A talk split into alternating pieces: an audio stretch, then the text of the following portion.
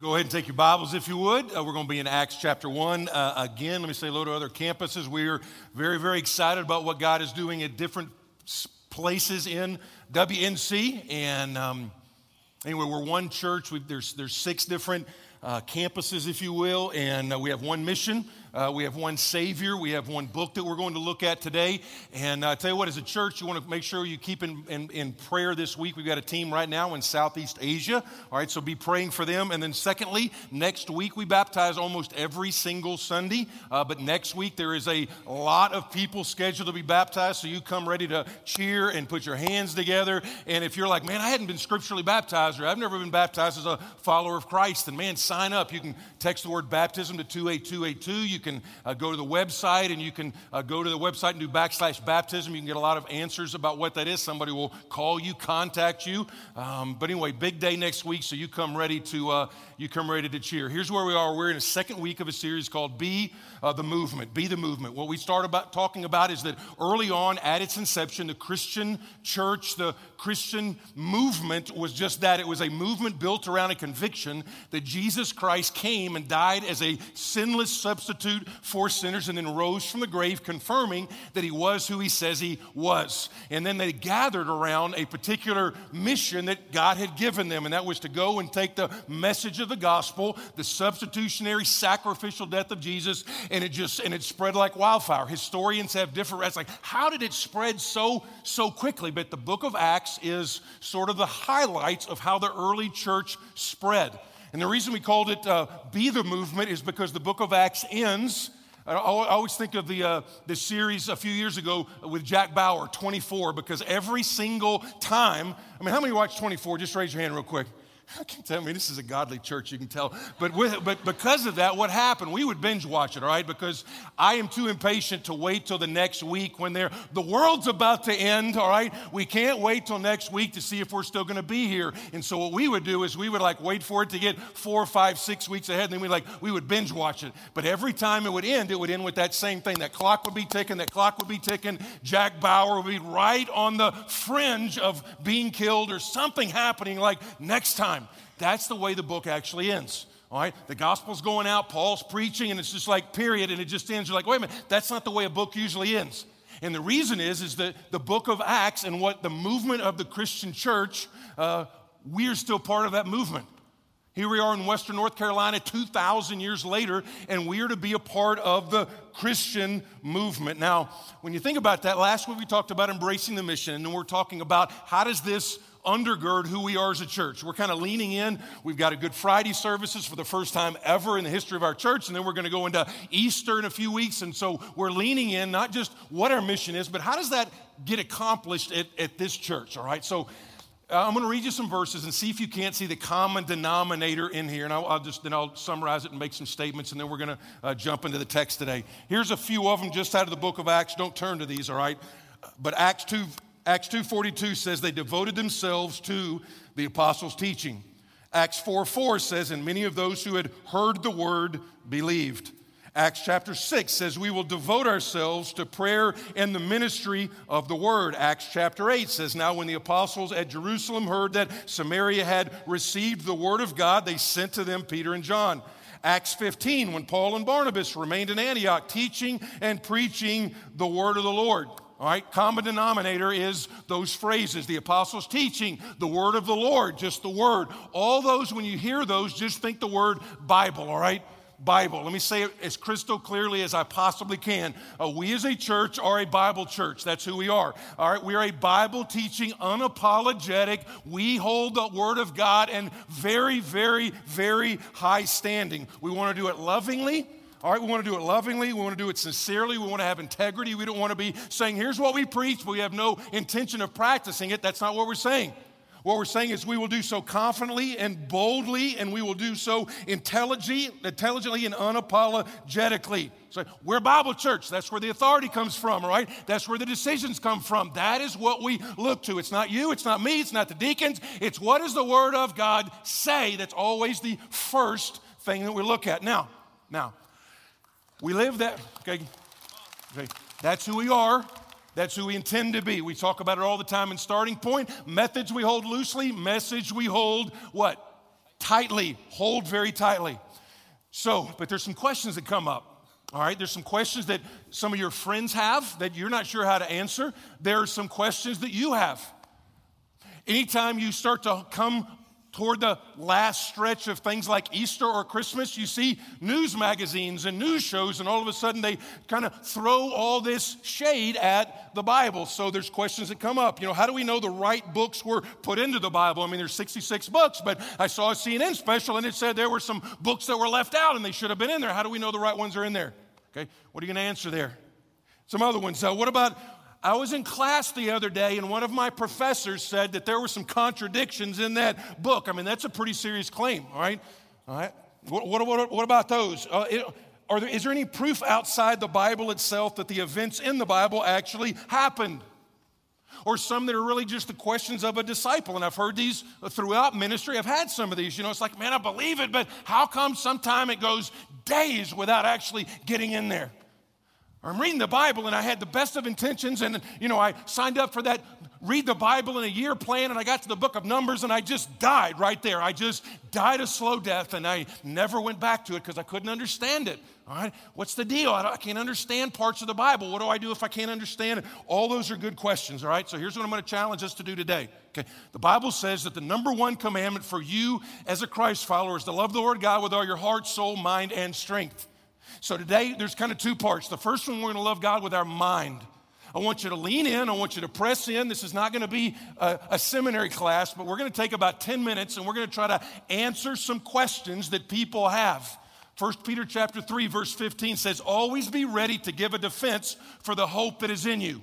All right, the word defense is where we get our word apologetics from. It doesn't mean you got to know every answer to every question. If you don't know the answer to a question, somebody asks you, just humble yourself and say, Man, I do not know the answer, but I will find out and I will tell you in the next day or two, I promise, and then go find the answer. But you and I need to have some grasp of it, all right? The Bible does not require you, and God does not require you to check your intellect at the door to become a disciple of Jesus, okay?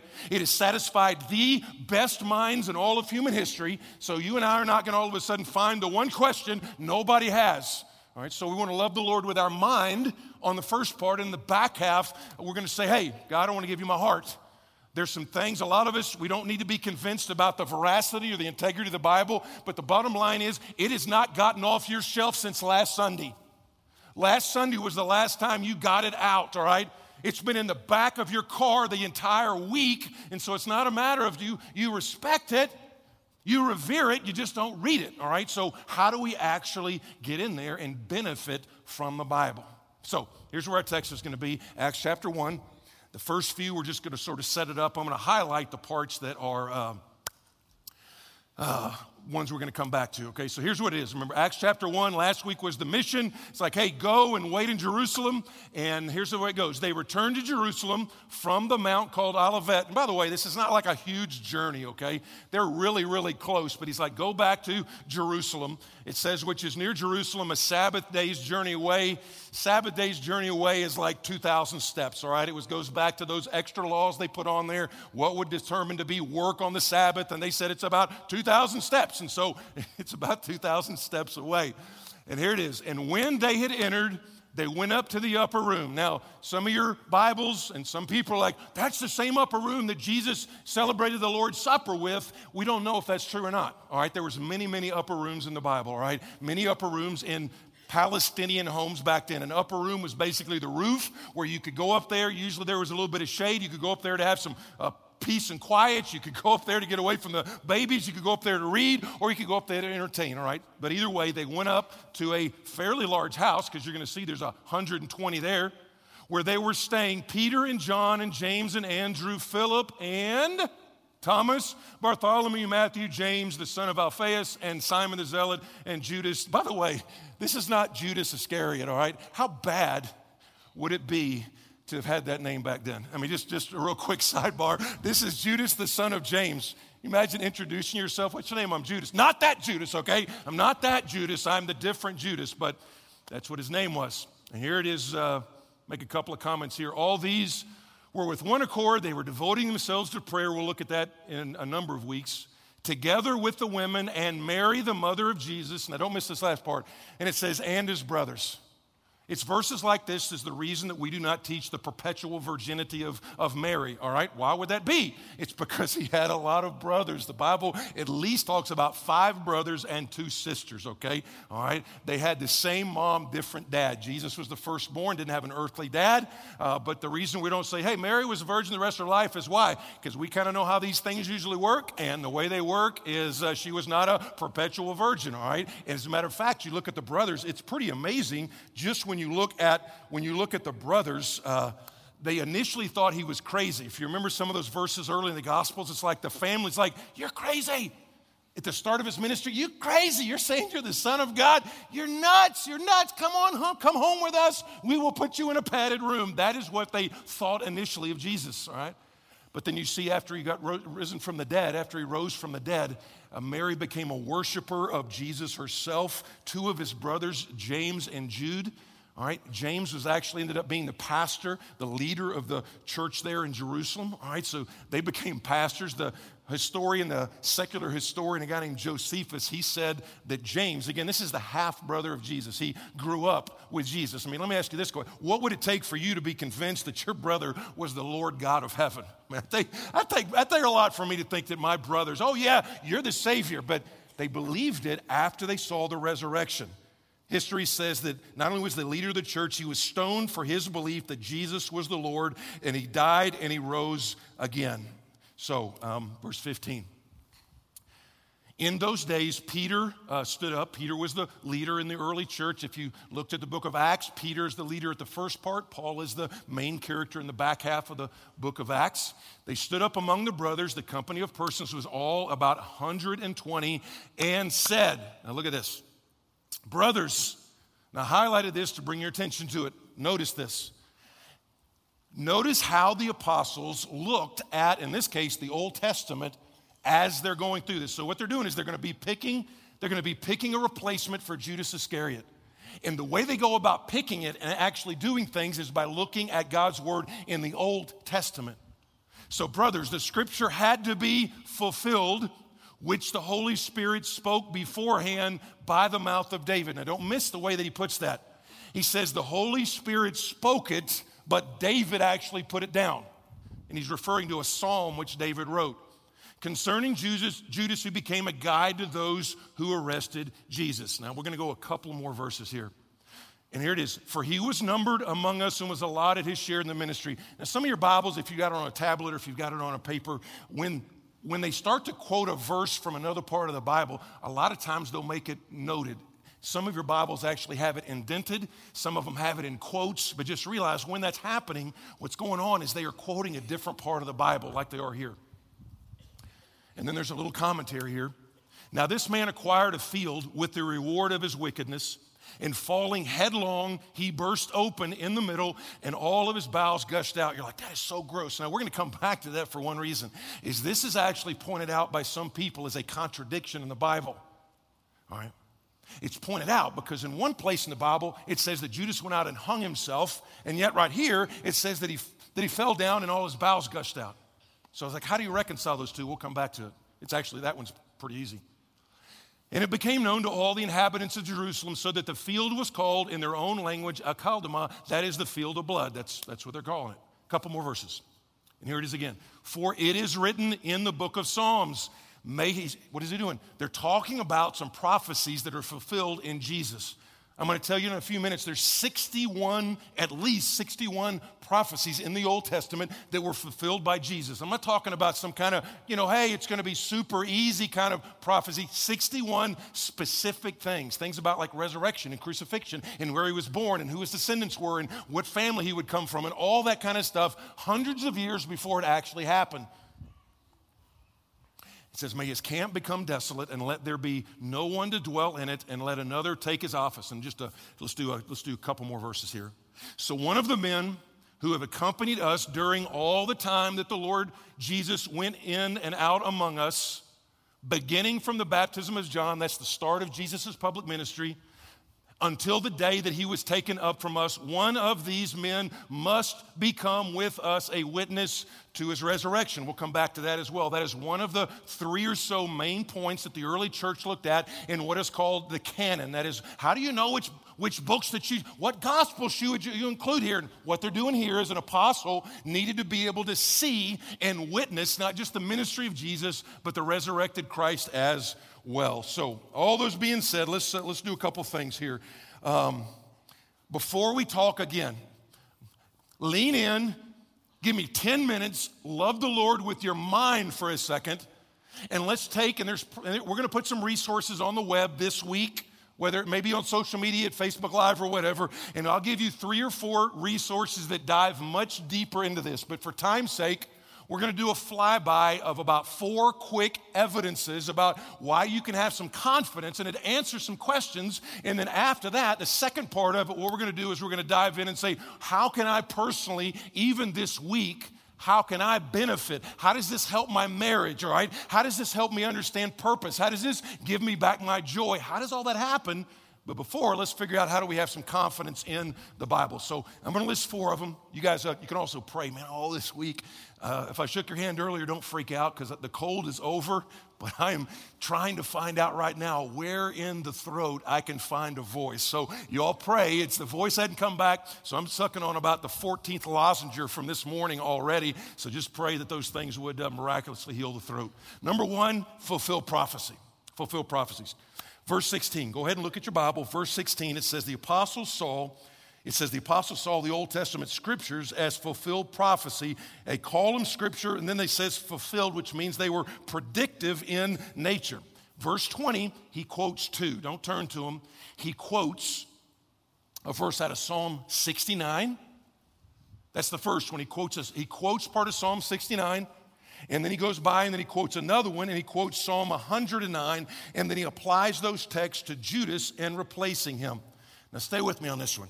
Scholars say that there are 61 at least. Somebody else said there's like 330. And some of those are, I would agree that it's closer to that number, but there's 61 that you can't even cast a doubt on. There's 61 direct prophecies in the Old Testament about the expected Messiah that get fulfilled in the person and work of Jesus, where he was born his ancestry, his betrayal, his manner of death. Psalm 22 talks about, I think it's Psalm 22, talks about the crucifixion. And crucifixion at the time that that psalm was written had not even been invented yet.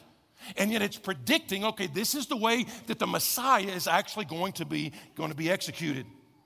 The fact that he would be buried in a rich man's tomb, that he would be raised from the dead, on and on and on and on and on. All right, so here's the, uh, one mathematician said the chances, listen, the chances of just eight of those 61 prophecies being fulfilled in one man. Stay with me, all right? Some of you guys were like, uh, like me. When algebra came, your eyes glazed over and you're like, I can't hear it. Okay, I, I don't understand, all right? That's me, but just stay with me. Mathematician says the chances of just eight out of the 61 prophecies about the coming Messiah being fulfilled in one man are one in 10. Here's what it is I'll, put it down, all right? One in 10 to the 17th power. That's 10 with 17 zeros behind it. It's like one in 10. I couldn't even figure out what was that quadrillionth? I don't even know what that is. One to 10 to the 17th power. Not that all 61, but just eight out of 61 would be fulfilled in one person. And we're like, well, they kind of weaved it in there. You can't do stuff that was predicted 700 years before. Like Micah 5 2 says, he would be born in Bethlehem. That's 700 years before Jesus was even born. He couldn't sit there and figure out a way to be born in Bethlehem to just kind of fit the narrative.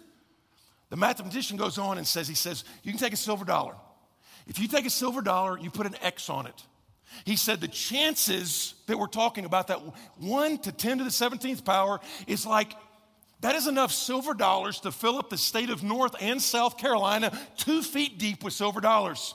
Two feet deep North Carolina, South Carolina, fill it up two feet deep, put an X on one of the silver dollars, throw it out in the midst of that, rustle them all back up, mix them all up again, blindfold the guy, have the blindfolded man go out somewhere in the two state area, and then reach down and pick up the coin. The chances of those prophecies being fulfilled in one man are the same chances of a guy going out there and picking up the X marks the spot coin out of two states, two feet in the states of North and South Carolina. It's like that does not happen.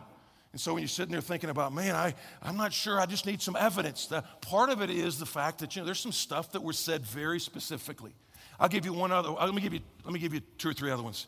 This one, some of you are going to go, well, that's internal evidence. That's not really, I will say this for the skeptic, this is the least convincing. But you need to know what the Bible actually says about itself, all right? So if you're like, well, the Bible is saying that's circular reasoning, I understand that, but you still need to understand what the Bible does say in the internal evidence that is there about how we got our Bible, all right? Look at verse 16, the one I pointed out. It says, the Holy Spirit, the Holy Spirit spoke, but it came from the mouth of David. So David wrote the verse but Peter is saying the Holy Spirit spoke it. In other words, the scripture claims that human authors wrote it, but it was the spoken word of God. And they had to do it like it was told them. Do Y'all remember uh, if you grew up with brothers and sisters and you had a mom or a dad, and your mom or your dad would say, Go tell your brothers, be home by six. When you showed up and said, Dad says to be home by six o'clock, you are speaking not from your own authority, you're speaking from your dad's authority, okay? Mom says you better not touch those cookies, okay? You're speaking on your mom's authority. If you change their message, you go from their authority to your authority, which is no authority. But when you're speaking on their behalf, you're saying, I'm speaking on behalf of mom or dad. That's what the scripture claims about itself. A couple of verses here. 2 Peter 1:21, just jot it down. It's, here's sort of the, here's what I would call is the theology behind it. It says, For prophecy never had its origin in the will of man, but men spoke from God as they were carried along by the Holy Spirit. The word carried along is where we get our word wind from. It's the idea of that the wind caught the sails, and then, like how wind moves the sailboat, it's the idea of God is putting the words for the author to put down without getting away from their personality. You do see personalities in the Bible. All right, Paul is super logical, systemic, bump, bump, bump, bump, bump. It's like a, it's like a professor. Here's the logical argument. Peter's like all over the place. Why? Because that is his personality, and yet it says God wrote that. And so you're like, well, uh, again, that's circular reasoning, all right? They're like, you know what? That's the Bible is saying that the Bible is true because the Bible says it's true. That's circular reasoning, all right? That's like those high hyperbolic statements on books, you know, the books that are like, best book ever written. All right, or those barbecue joints. It's like voted the best barbecue in the state. I mean, who, vote, who votes on that? All right, who vo- we voted on that. The people that own the restaurant. That's what. Or how about some of you golfers out there? It's like, have you ever seen this? Like championship golf course, and it's like a goat ranch. Okay, it's like who voted this thing a championship? It's not a championship golf. It's so. So you voted it yourself to understand, though, uh, when the Bible talks about that, it's not doing anything more than exactly what Jesus Christ thought about the Bible. You're like, how is that? Let me show you a verse and just you can look at it later. This is Jesus in the Sermon on the Mount, longest consecutive sermon that he preached that we have record of. Do not think that I've come to abolish the law or the prophets. All right, generally what you can just think of as Old Testament, okay? The law and the prophets. I have not come to abolish them, but to fulfill them. Now, here's the verse I want you to just put in your memory bank. For truly I say to you, until heaven and earth pass away, not an iota. What is an iota? An iota is the smallest letter in the Hebrew alphabet. It is like an apostrophe, loved ones. All right, it is like an afterthought. It would be like you put an apostrophe. It's like nothing more than like, that's it. I mean, it looks like almost like a tiny little ink spill. He says, not an iota, or not a dot. I think some of your translations say a jot or a tittle, all right? So the idea is in, in, in, an iota, a dot is what it says. It's a dot.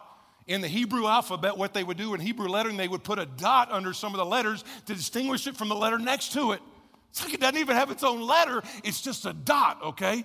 He said, they will not pass away from the law until all is accomplished. Point is this is that Jesus made crystal clear that, you know what, I understand that God gave us this book. And here's, here's some other example. In the Gospels, we see Jesus reference Abel, Noah, Abraham, Sodom and Gomorrah, Isaac and Jacob, manna in the wilderness, serpent in the wilderness, Moses is the lawgiver, David and Solomon, Elijah, Elisha, Naaman, Zechariah, even Jonah, never one, never one time questioning a single event, single miracle, single historical claim. Jesus obviously believed he obviously believed in the message of the Bible. Sorry, that's, that's two. You're like, well, I, I need more than that. All right, so let me give you a third one. All right, unity of message. Unity of message.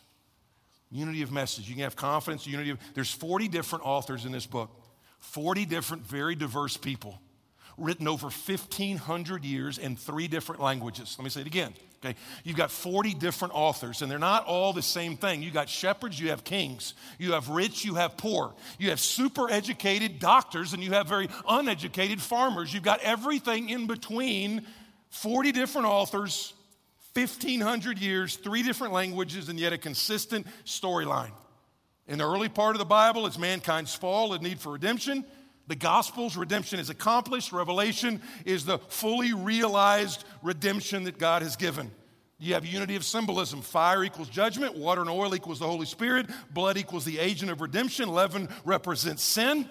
You're like, well, I was watching a talk show over there. I was watching Maury or whoever. I was watching, they were saying there was a bunch of contradictions, right? Or I was having a quiet time watching Bill Maher, and they were saying that, you know what, there's a lot of contradictions. What do I do with that? Now, uh, don't be a, don't be a jack and, and pop back to him. Show me where, you agnostic. I mean, don't do that, all right? But you can uh, ask, what, what contradictions would you, what, what, what are you thinking about? Nine times out of 10, they're like, I don't know, let me, I'll get back with you.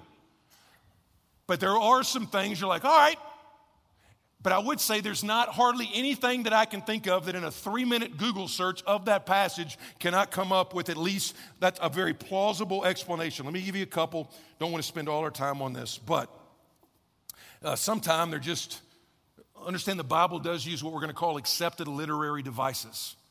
They use things like metaphors, right?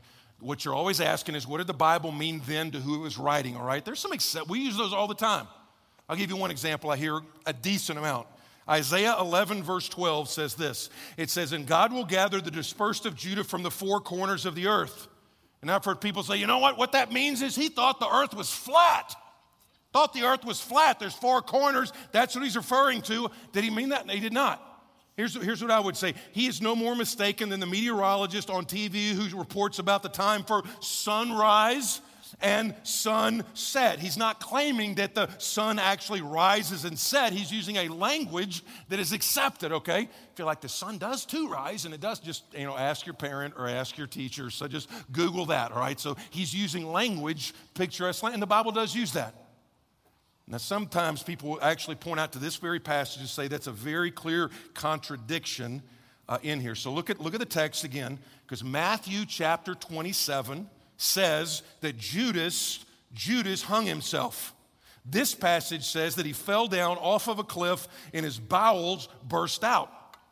Matthew says that the money that Judas earned for betraying Jesus, he threw back into the temple and the Jewish authorities used it to buy a field. But when Peter retells the story here in Acts, he says that Judas bought a field with the 30 pieces of silver.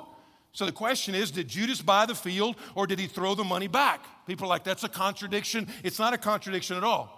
Some of y'all have actually been to the Holy Land and you see this place over there where he was, where he actually hung himself. You see that all over the place there are ledges and cliffs 20, 25, 30 feet high all over the place. So, a plausible explanation would be this when you hang yourself, your body stays that way for a long time, the body swells up. Maybe the branch broke, maybe the rope broke, maybe the rope came untied. He fell down, everything ruptured, his gut spilled out. Okay, that's not that hard to think that's the case. All right, what about this? What about the money? One writer says he threw it back, the other one says he bought a field with it. I would just say what probably happened is that Judas threw the money back and the Jewish authorities bought the field. Peter just tells the story, shortens it, and says Judas bought the field. Why? Because he'd earned the money from selling out Jesus, all right? You and I do that all the time. And so, you know, before you're like, I'm not sure there's a bunch of errors. That's popular today. I'll put it this way it's popular today to say the Bible and the Gospels are primarily myths and legends. And it really became in vogue about what is it, about 15, 20 years ago when the Da Vinci Code movie came out. And basically, the genesis of that thing was that the first Christians believed Jesus was a pretty good guy, you know, kind of a nice hippie, and he was a nice teacher. And over time, what they did is they invented stories and they invented his deity so that they, as, as, as he had more authority, then they themselves would have more authority. And that is, uh, it really just doesn't stand up to just basic history. And so here's what I'll just use the last one, and that, that would be this. And this is going to be the last one, and then we're going to dive where you are. The idea is the date and nature of the Gospels, the date and the nature of the Gospels. almost even the most liberal scholars understand that the majority of the New Testament was written between AD 40 and 65. Now, don't miss that. What that means is there were people that were still alive when the Gospels were written. And he actually says, Go and ask these people. And there were specific people mentioned. It's like he showed himself to 500 people, and some of them get named. And so, if it happens when people are still alive, if you wanted to like shut it down immediately, go ask that guy, Did you see this happen? If you really wanted to mix everything up, you would wait until all of that generation died. Wait a while, wait 60, 70 years, then write it, and then you can make up whatever you want to. 1 Corinthians 15, which was written right around 55 AD, and that's really, again, not contested. Paul says there are 500 people who are alive, saw Jesus, and he names a few, says, go check with them. Again, that's not the kind of thing, that's not the kind of thing that you would do if you wanted to kind of mix up the story a little bit. A couple more things. Uh, verse 22. If you see verse 22, it, he picks up another apostle. It says he has to be an eyewitness to the resurrection, the ministry of Jesus. Now, a lot of people are like, uh, how, do we, how do we get the 66 books we got? And it's called the canon, all right? The word canon, it's not like boom, canon. It's like canon means measuring stick, all right? It means what are the criteria in which we're looked at. And again, let me just mention this one, but we'll put more out on the web this week. There's three main ones, but one of the big ones you need to understand is here is that it's written by an apostle themselves or were eyewitnesses and under the supervision, supervision of an apostle. Like Mark's gospel was written under the supervision of Peter, okay? Let me give you just, because uh, here's the idea, and this, this really jumped about during the Da Vinci Code. Here's basically, let me be clear on this. The idea on guys like Dan Brown, the Da Vinci Code, said that differing gospel accounts believe that Jesus' first followers, and in the fourth century, the Roman Emperor Constantine selected his favorite which of the gospels he liked the most, and then he destroyed the, the best, the rest of them. There's no way, listen to me, there's just no way that is historically accurate at all. Matthew, Mark, Luke, and John, which were the only ones that actually came out of the apostolic community, were literally all over the world in a bunch of different languages by the time Constantine even came on the scene. Let me say it again. Let me just say this again. When you look at the history and where people are dating the different ones, Matthew, Mark, Luke, and John, the ones that came out of the apostolic community, part of the canon. Those came out, they were all over the world in a bunch of different languages by the time Constantine even came on the scene. There is no way he could have collected up all the different ones and destroyed them. You're like, yeah, but I saw this on the news the other night and it talked about, quote, the lost gospels, the lost gospels, the gospel of Peter or Thomas or Judas or Casper the Friendly Ghost or whatever. And they've got messages that contradict what we have in Matthew, Mark, Luke, and John. I mean, again, you're going to see that as we get closer and closer to Easter. Here's what I would say. All these gospels, they show clear evidence of being written a couple of hundred years after the time of the apostles. After the time. So you're like, okay, okay, okay, okay. My head is about to explode. You're acting like a prof. I'm not trying to act like a prof, right? I'm trying to equip you so that your faith doesn't get torpedoed by the next news show that comes on or the next Newsweek magazine that has Jesus over there. It's like, we found the lost Jesus. Listen, you do not have to check your intellect at the door to be a disciple of Jesus. All right, you don't have to do that. But but my question is even if you believe all that, I would say here at our church, in our faith tradition, most of us, it's not a struggle with confidence in the Bible, it's consistency with the Bible. You're like, I believe it, I believe it, I believe it. I just hadn't cracked it open since last Sunday. So, how do I benefit from it? How do I get in there and do it? And so, the rest of this is all about your heart. This is as pragmatic as I know how to get. And then I'm going to give you a challenge. I'm going to give us a challenge as a church. It's not a year long challenge. It's not read the Bible. You know, okay, those are great. It's a week challenge that we're all going to try to take. All right, I'm going to give you the challenge. All right, most people, when you're like, that's a challenge, they'll step up to it, and I think you will too. All right, I know for a fact Hendersonville campus will step up to this challenge, all right? Marcus Hayes said they are by far the most biblically literate campus we have. And I'm going to challenge that, all right? I just don't think that's the case, all right? I think at least Franklin and maybe Arden are at least as literate. Deal? All right, so we're going to see how that works. So here's the first one is this. All right? First of all, this is like, you're pretty basic today, Pastor. Get it, okay? Just get a Bible. Just get it. All right? Pick the thing up. Some of, I mean, Man, listen, I love you, I love you, I love you. Some of you got like seven Bibles at home collecting dust. Seriously. It's been so long, other than at church, you've actually interacted in there. And you just got to get it. I mean, pick it up, not just respecting it and revering, but actually do it. Bring it, okay? Actually bring your Bible to church, okay? Um, you can have it on a tablet. That's awesome. That's not a fake Bible. I joke with that sometimes. It's like, it's a fake, but it's not a fake Bible, right? It's not the leather that makes it God's word, it's the word. So if you have, you can have it on your phone, all right? You need to have it on your phone, all right? You got, you got, you got all sorts of games on your phone. Nothing wrong with that. All right, some of you got Candy Crush, but you don't have the Bible on your phone. Really? Really? Get, put the Bible on your phone. They're free apps. All right, put the ESV Bible on your phone. Put the uh, uh, put, put the version, which is basically kind of has all different kinds of versions. Put that app on your phone. They're free, okay? What else in life is free, okay? The Bible on your phone is free and salvation is free. That's about the only thing that's going to be free. Just put that on your phone. Um, here's what I would say I would say, like, what translation should you use? Let me be clear there's a lot of great translations out there, but let me give you a little bit of guidance here. Just so you know, what, what I tend to use is I tend to use what's called an ESV. Is that the only good translation? It's not. There's a lot of other good ones. All right, KJV, New King James are good ones. All right, uh, ESV I just mentioned, uh, New American Standard. All those are very, very, very, very, very good translations. All right, very good translations. You're like, well, I have the message. There's nothing wrong with things like the message of the Living Bible as long as you know what they are. Those are paraphrases, all right? Those are paraphrases. Those are not word for word, those are thought for thought, all right? And as you kind of grow in your walk, those are fine, but just think about that as like a little baby bottle, okay? They're kind of a baby bottle. I know I'm going to get an email on that, but I'm just saying that's kind of what it is. That's kind of what it is. But then as you grow, you want to get down. Why? Because every single, if Jesus is going to distinguish between an apostrophe and a dot, at some point you want to kind of dig in there and grow. All right, so use a translation, not a, not a paraphrase you know as you grow i would say if you're a if you're a student you know i would say one that's a little bit easier to read it's not quite as as uh, is word for word be NIV. NIV is a good translation. It's not quite as a little more thought for thought, but it's not, it's not bad. I know, and some of you might write one about that too. There's a book a while written that that was like from hell or something like that. I don't think it's from hell uh, at all, but those are good for, for kids and teens. Um, I would say, uh, this is so fun today. Um, all right, uh, if you have a child, like a fourth grader on down, man, you, your home ought to have the Jesus Storybook Bible. All right, it just should. All right, dads and moms, you're like, I don't know how to disciple junior. I don't know how to disciple junior. If you just read this with them at night, you're discipling them. Seriously. Just read it. I mean, it's got, it's got, uh, I mean, it's got, it's got pictures, all right? It's got pictures too. I mean, I love that. It's got pictures, but it's really, really good for grade school. Uh, if you're like, I don't have a Bible, um, I would say this we have Bibles for everybody today if you don't have one and can't afford one.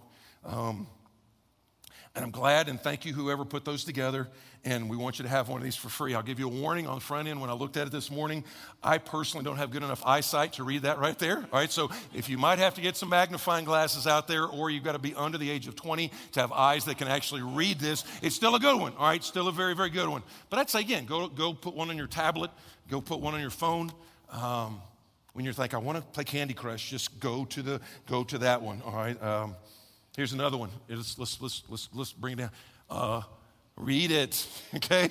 Just read it. Just read it. Just here's, here's some things I wrote down that, it, that God promises if we just read it. Uh, wisdom in my choices, power in temptation, encourage when I, when I am discouraged. I just say there's nothing better for your marriage, for your self worth, for your purpose in life to understand you know what? I'm going to understand his big story, and then I get to understand my part in his story. That is so gratifying and joy filled. This is the superfood, all right? Superfood.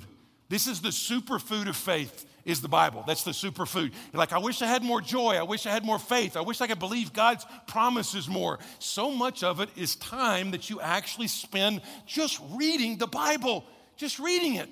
Remember how superfoods, they say if you, if you eat these foods, it's like, got all this good stuff in it, antioxidants and, you know, I don't even know what super, uh, blueberries and kale.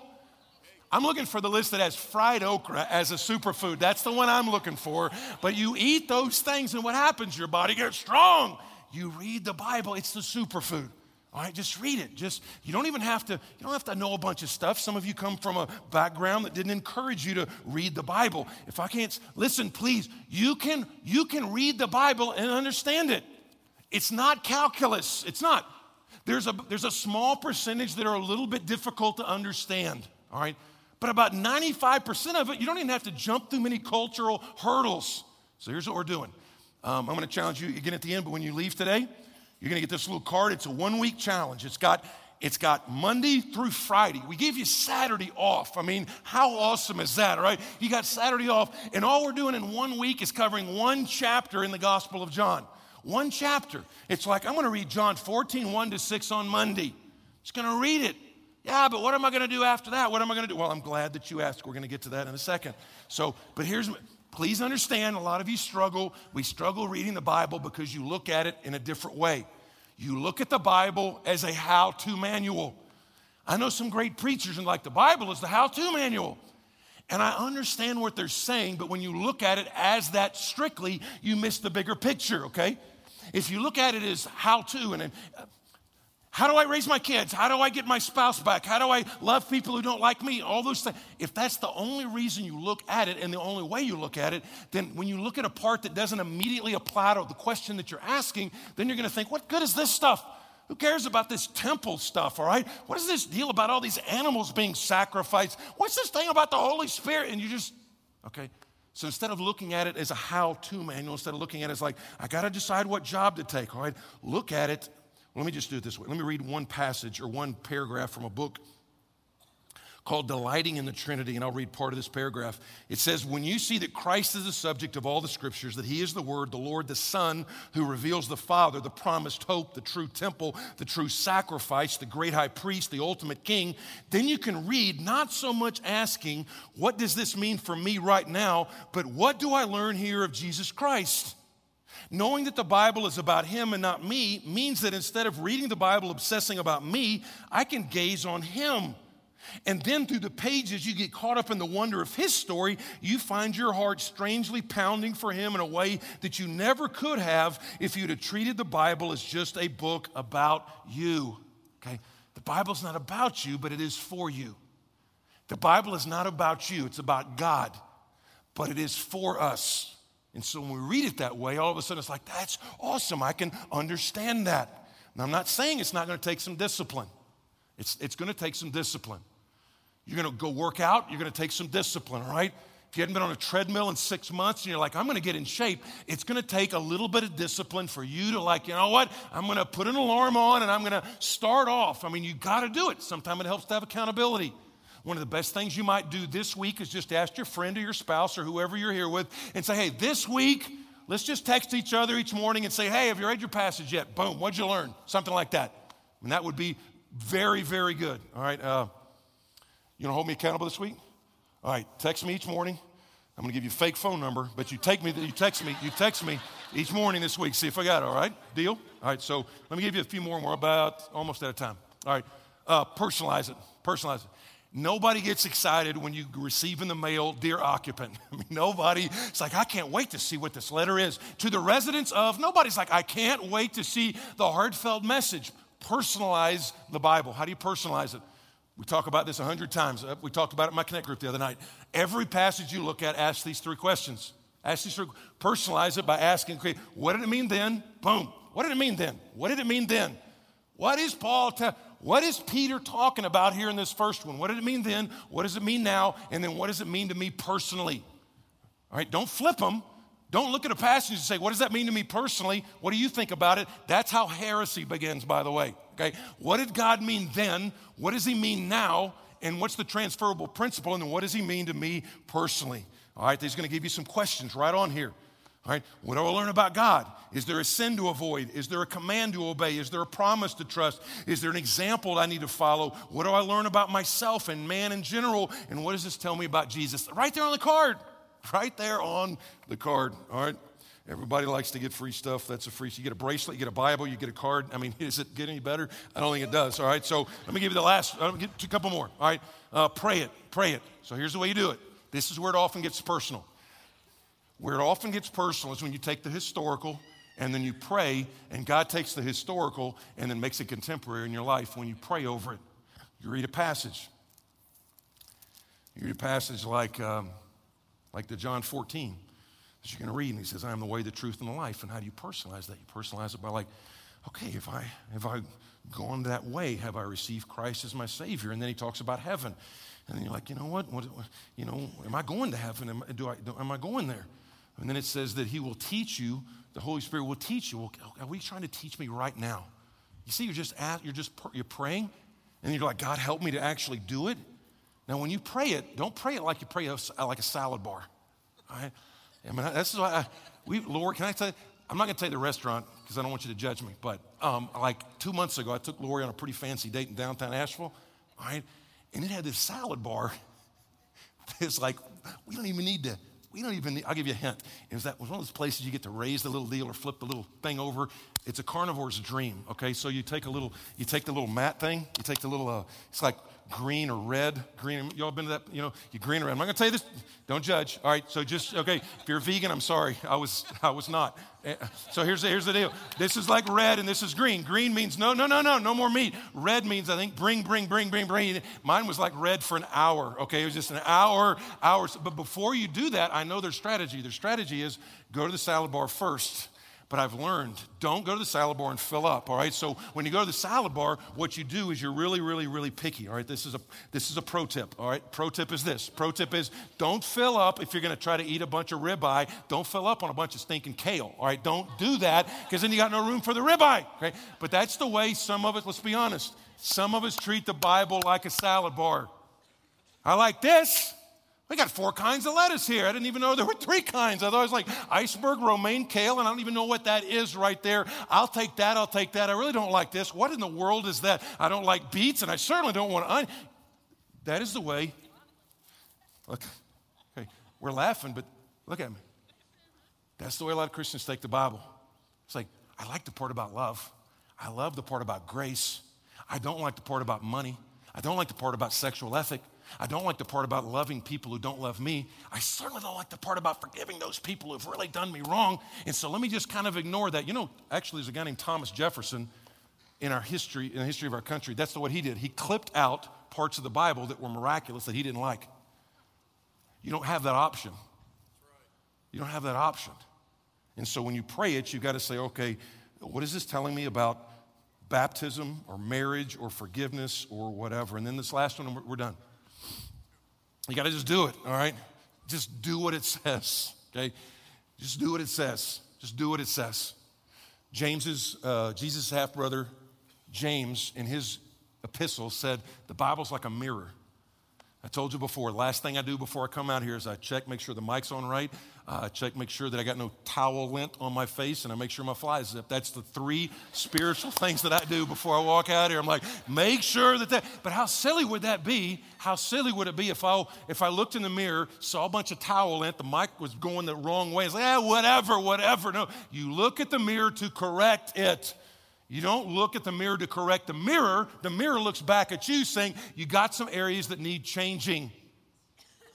C.S. Lewis said, Studying the Bible is like looking through a peephole and having somebody stare back at you. So here's what we're going to do. Uh, I tell you what, I, I, got this whole, I got this whole uh, deal where I was just going to kind of get you roused up, and I'm not going to do that. I'll just, I will say this: when you look, I love the parts in the Bible. You can look at any part of the Bible, and you can see Jesus. Any part of the Bible, you can see Jesus.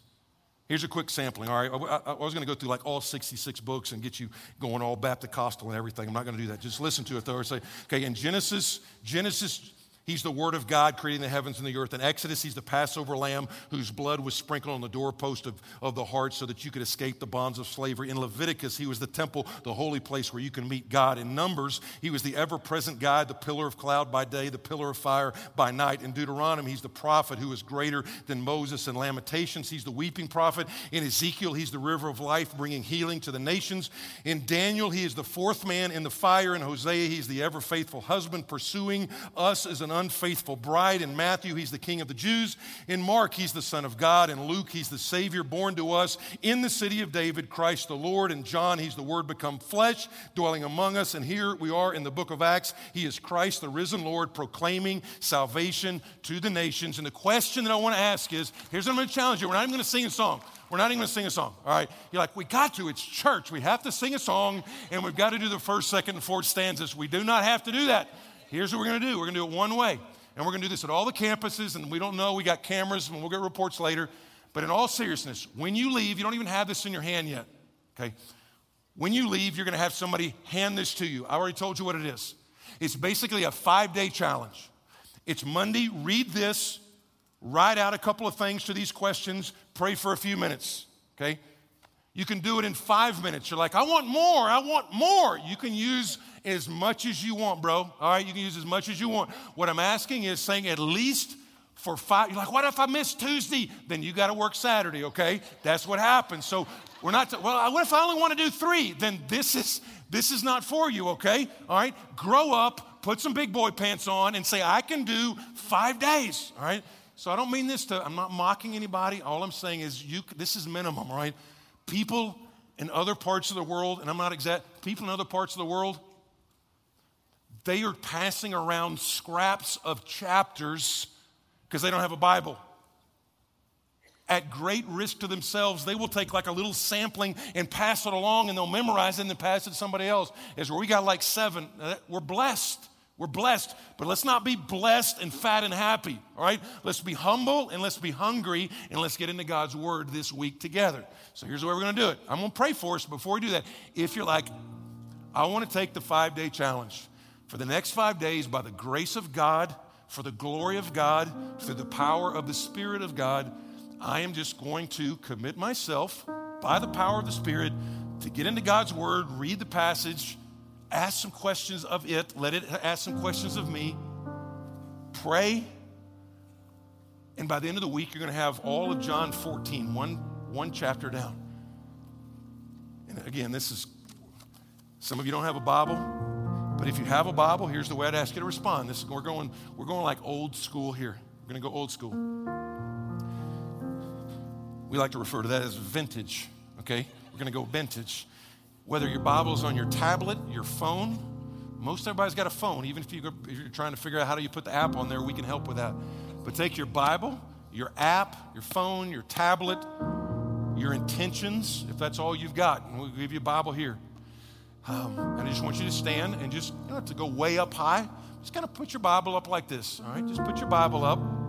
And by putting your hand up, you're like, go ahead and stand up, put your Bible up, and just say, for the, for the next week, I'm just going to take the five day challenge. Hendersonville, go ahead and stand up. Franklin, everybody just stand up. Okay? All right, good job. And if you're like, I'm not really sure I believe it, here's what my challenge to you is as well. Just take the challenge anyway. All right, if it's not God's word, then what are you afraid of? All right, just take, just read it. Say, God, hey, if you're real, would you speak to me this week? All right, God usually answers the honest doubter, not the cynical, but the honest doubter that's like, I want to know if you're real or not, then just the five day challenge. Just like, hey, I'm going to read this week, I'm going to pray, and I'm going to ask God if you'd reveal yourself. I'm not testing Him, I'm asking Him, okay? I look around the room real quick. So you got some brothers and sisters that are going to go along with you. Get somebody to kind of hold you accountable this week. All right, I'll give you the fake number in a minute. All right, so got it? All right, bow your heads. Let me pray for us. Father, thank you for the Word of God. Thank you for it. I pray that you would teach us this week out of John 14. Got to pray this week that the discipline would turn into delight. I pray over cups of coffee. I pray over quiet times in the morning or late at night or lunch breaks or whatever that we would get into the Word of God and you would speak to us and that our faith would be renewed. You would impart wisdom to our hearts. You would encourage us. You would strengthen our marriages. You would help us with purity and temptation, all those things that you promise. God, thank you. Thank you for the Word. Thank you for the history that this particular church gets to stand on over the last 130 years of teaching and preaching it and believing it. Strengthen us in this area of our church and help us to teach that people in our communities and beyond lovingly and convincingly, humbly and yet boldly. And we pray in Jesus' name. Amen.